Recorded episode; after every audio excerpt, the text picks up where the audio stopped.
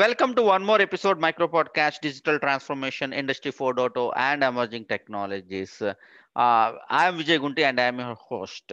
This week we are with Shailesh Jain, who will be sharing his views mainly on the emerging trends and the futuristic thoughts on the electric utility industry. Shailesh Jain uh, leads a new team focused on trends in emerging technologies, especially in the electric utility and power industry.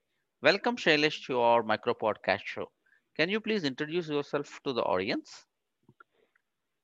Oh, yeah, sure, Vijay. Uh, first, thank you for having me here. And uh, good morning, evening, or afternoon, wherever you are, the audience. So, my name is Shailesh Jain, and by profession, I'm an electrical engineer with international experience. Currently living in the US. Uh, and I'm an engineering professional with 35 plus years of experience with the electric utility industry, including 15 years abroad. Uh, my career spans a broad spectrum of experiences across electric utility industry, various geographies, design standards, latest technology trends that are transforming the utilities and energy delivery business. There's a lot going on these days, I tell you honestly, and uh, which was not going on for last hundred years. And further, I have worked in the management roles, operations roles, engineering, and consulting.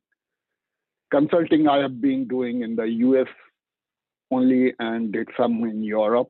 And uh, from the management and operations point, uh, uh that was part in in India for about 15 years. So that was there. And then for about last 20 years, I'm here. So this is uh, at the high level. So my technical experiences are mainly distribution and transmission with the new technologies. Yes. Uh, good, good to know, Shailesh, about you. And my next question, I know we are seeing a totally innovation in the electric utilities, uh, in the power and in the, in the renewable energy. I see you a lot of experience into this. Uh, 35 years is more than enough to say that, uh, Shailesh. So can you yeah. throw or share some of the challenges uh, you are seeing, especially in the digital transformation and industries 4.0 space in the electric industry?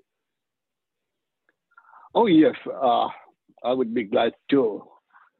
Uh, let me first start with uh, uh, what my perception is about Industry 4.0 digital transformer, and then let me relate it to utility domain.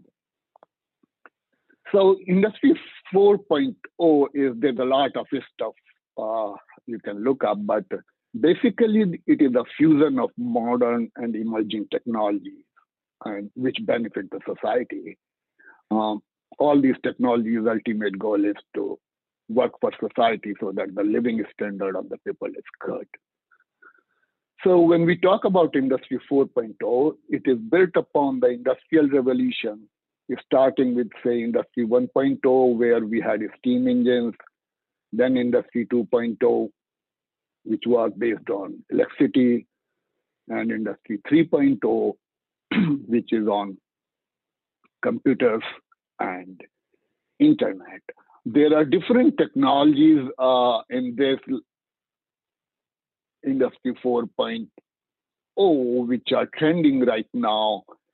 Uh, may, some of those are uh, like uh, artificial intelligence, machine learning, we hear every day, Internet of Things. So this is enabling uh, uh, smart devices, and this is playing a big role, but it needs a lot of sensors around and the communication network and the infrastructure to support it. Then another things are like uh, big data and augmented analytics. I will just uh, talk about it when I relate to uh, power domain. Then you might be hearing about uh, cloud and edge computing.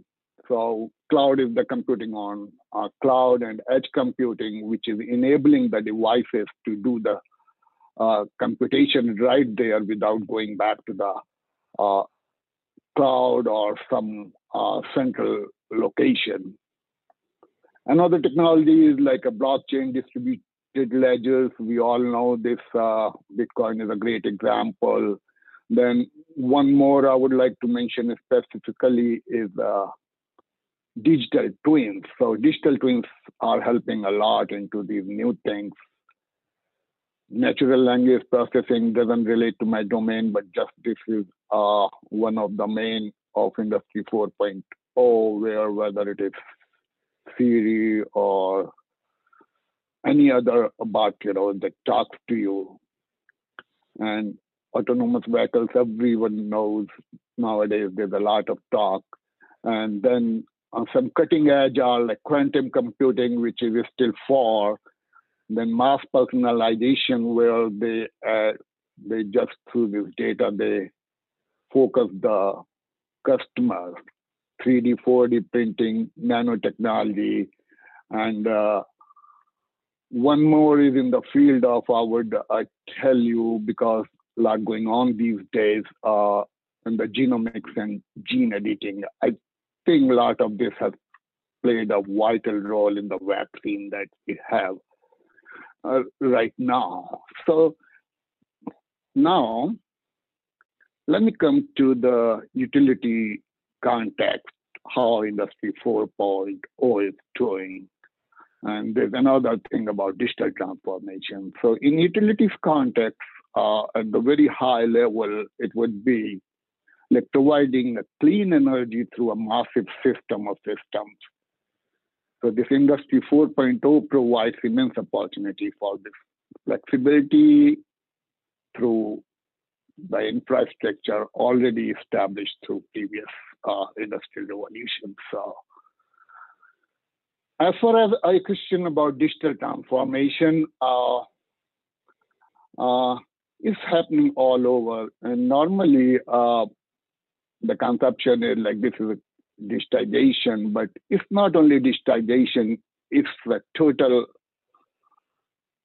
automation process that gets done through the digitization.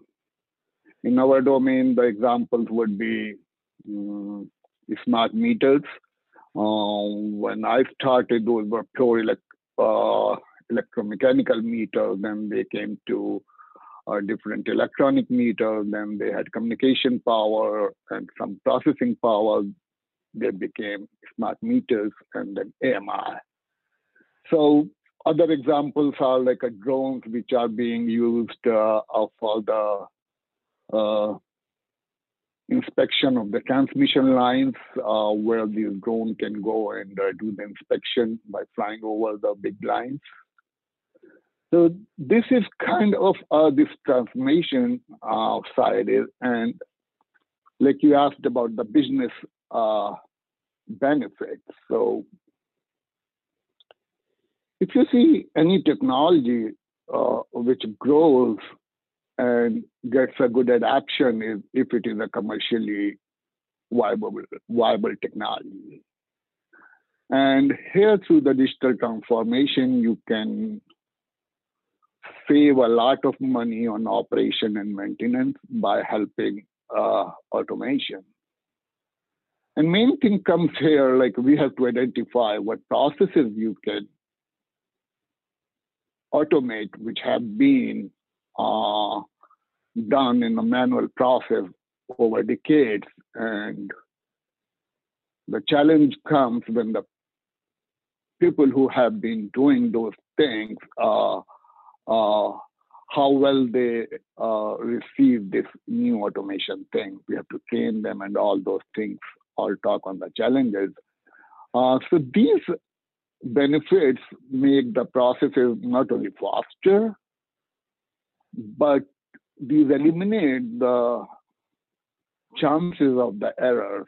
And this all helps in like better operations or asset management. Uh, this helps your bottom line. So we can uh, further go uh, on the challenges side. So any question you have uh, so far, Vijay, or I'll continue? Uh, no, no, no, we are good. Uh, please carry on. Okay, okay. So the challenges are uh, like all these new technologies are coming, which are amazing. Some things you see which is enabled by AI, when I see it, looks like, hey, that's really cool stuff. but there are some challenges. First of all, especially if I relate to my industry, uh, I can tell there was not much change in the inception of the industry. I'll talk about that later in the uh, case study.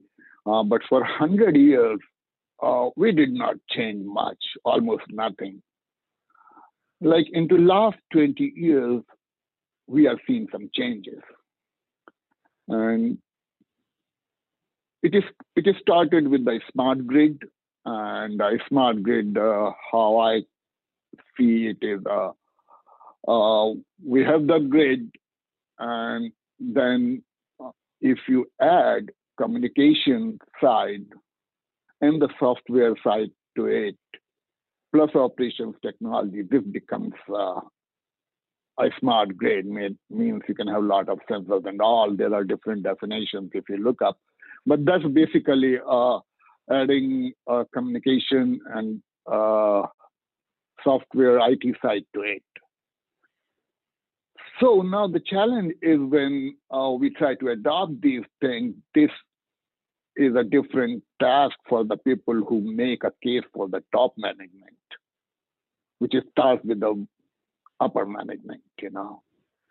This includes uh, not only talking about digital transformation, but creating the use cases for the adoption of Industry 4.0 and then make a case, hey, this is the thing you may see or you will see at the bottom line uh, when we implement these. But uh, the period could be years or in some technology only a couple of years, but those vary depending on the use case.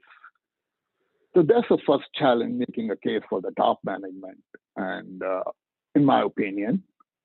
And the second technical side is like availability of supporting infrastructure, which is like a, in order to implement anything related to AI or machine learning, you have to have a very good data set and an analytical cap- capabilities, right algorithms. There are different algorithms, but all work differently. And then you have to have a communication infrastructure and sensors all around. Uh, and this all needs uh, a lot of evaluation first, sorry, and then the implementation. True. sorry. And yeah. most important is uh, finding the talent and retaining the talent in order to put all these things together.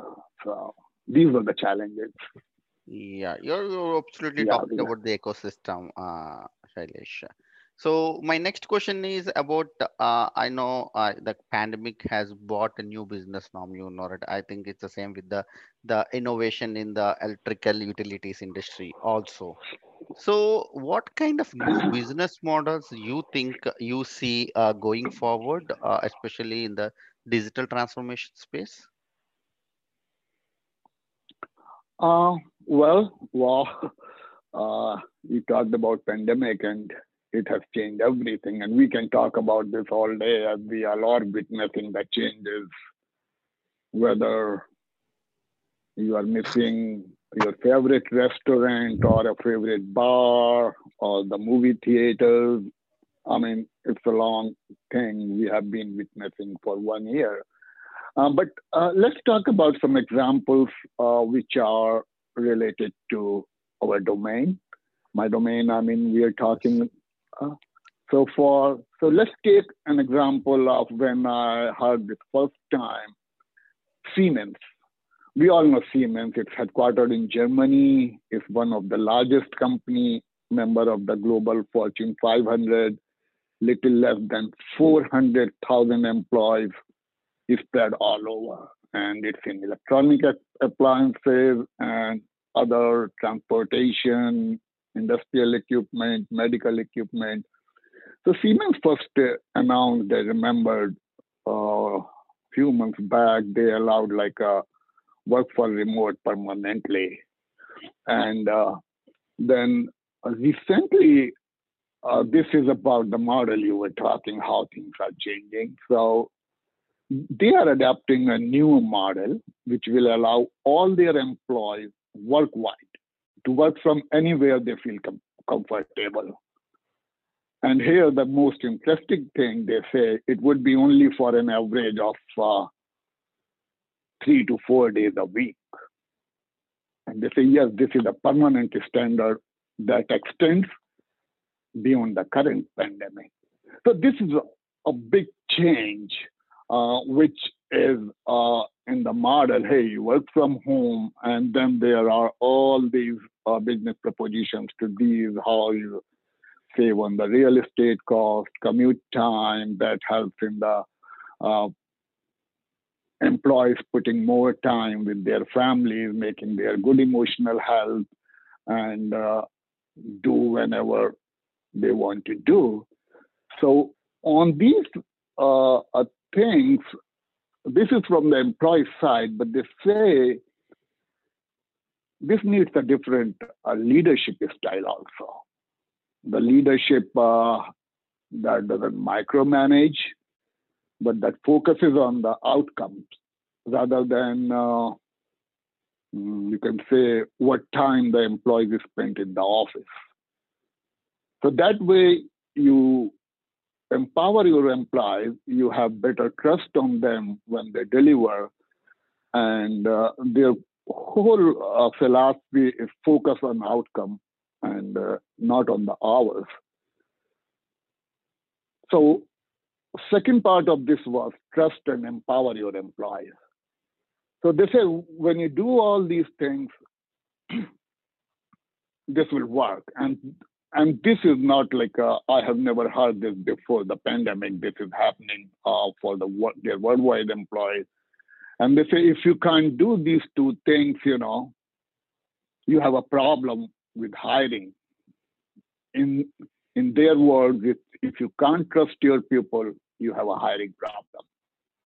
So this is one kind of uh, a business model change which is happening, but in our uh, utility context, there are uh, some jobs which cannot be done remotely, like uh, all the line crews, they work in the real time, no matter what it is, uh, whether it's raining, it's snowing, or it's pandemic, they take full care uh, per the guidelines and work but that is also changing. Earlier, uh, more people could work together closely in a bucket or can travel very closely in a truck. But now there are new guidelines uh, which are changing uh, uh that uh, old kind of way of working at site. And second example I would give you for the uh, I just came across this recently. It was a, about Netflix. And I'm not sure if they implemented this after pandemic or they have a, this policy before. They have a no vacation days policy for the salaried employees. So they can take off whenever desired. And if they are meeting their uh, deliverables and if it meets some certain guidelines. So these are in short, which is changing in the business models now. Got you, Shailesh. So I know you have shared uh, the good business models, uh, and now let's dig a little bit more on the use cases. I know you might have done tons and tons of use cases in your yeah. in your uh, past experiences. Can you share some of them to the audience, and then they would like to hear right how from your experiences. Yeah, I can uh, share some of the projects, use cases, and uh, case studies uh, which uh, relate to your uh, this uh, industry 4.0. So, like, I'm in consulting and do our everyday projects. Other than the new ones, are like recently in the microgrid arena or in the electric vehicles uh, microgrid's uh, technical side is like it supports the grid in two modes. Uh, when it is connected to the grid, we call grid parallel or grid following, and or if it is not connected to the grid, where it does its main purpose supplying the power when you don't have from the source, and it is called islanded mode. And uh, the social perspective or social benefit of these are uh, other other than many grid support activities. Uh, these can help the remote villages, say in the mountains of Himalayas or in Alaska, where you don't see the sun for six months and then you don't then see the sun almost 24 hours for six hours. So the hybrid microgrids could be a great uh, thing there solution in the electric vehicles arena, in our context, uh, there's a lot of investment coming, coming in the charging infrastructure. Earlier, it used to be one-way charging. Now, with the new technology, which is like a V2X they call, and V means vehicle, 2X could be anything, home, commercial, or grid. So electrifying the buses for the schools and all, these, there are different use cases uh, where these vehicles can supply power back to the grid. So on these one experiences are, since these are cutting edge new technologies, uh, there are standards which have not matured yet, but they but but they are maturing. Uh, we have to keep uh, with them uh, as we move, and the industry like IEEE and IEC, these worldwide organizations are doing a great job. And then there are some open standards also which are coming with the need. So these are my experiences here. And uh, as far as uh, case study uh, goes, um,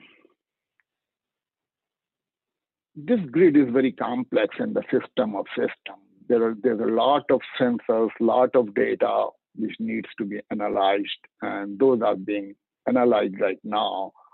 Uh, but sometimes those are through the discrete systems.